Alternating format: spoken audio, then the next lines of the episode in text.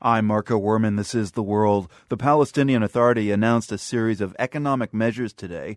They're designed to quell a wave of street protests. For nearly a week, demonstrators across the West Bank have vented their frustrations at the rising cost of living. The target of their anger has been the Palestinian leadership, which made the announcement today. The World's Matthew Bell has more from the West Bank city of Ramallah.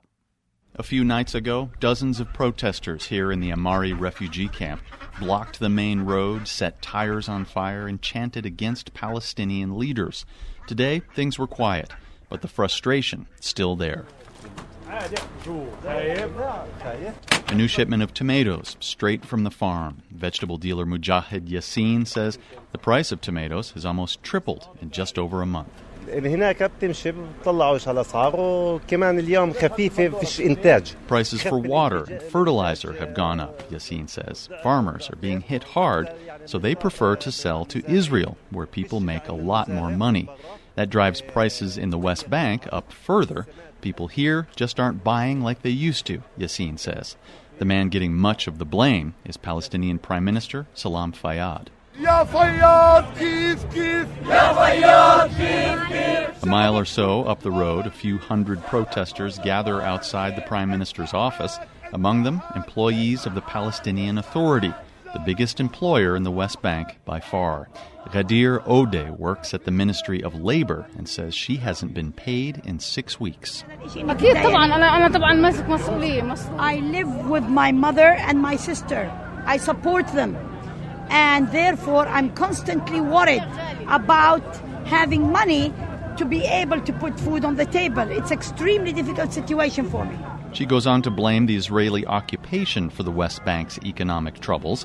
Then she says it's the Palestinian leadership that's cooperating with Israel and failing to make things better. The demonstration outside the Prime Minister's office early this afternoon dispersed peacefully, but Salam Fayyad is not taking any chances. Fayyad announced several measures today. He said a recent price hike for fuel will be canceled, sales tax will be cut, civil servants will start getting paid tomorrow, and high level government officials will take pay cuts.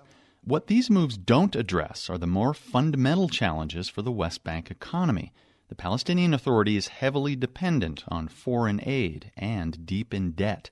The U.S. and Arab states have not delivered some $500 million in promised funding. That has created a budget shortfall.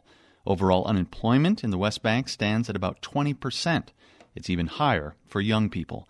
At the same time, the Palestinian economy is dependent on Israel. The tax rates are tied to the much stronger Israeli economy, and the Israelis, not the Palestinian Authority, have control over the West Bank's borders, most natural resources, and tax collection. In recent days, demonstrators have called on the Palestinian leadership to renegotiate past economic agreements with Israel. Back at the Amari refugee camp, vegetable shop owner Mohammed Khatri says he's got a better idea. ويجيبوا ناس تانية تشتغل لصالح الشعب مش لصالحهم الشخصية. All these people running the Palestinian Authority should go, he says. They are not helping the public. When Israel was in complete control of the West Bank, he goes on to say, times were better. People had jobs and more money. For the world, I'm Matthew Bell, Ramallah in the West Bank.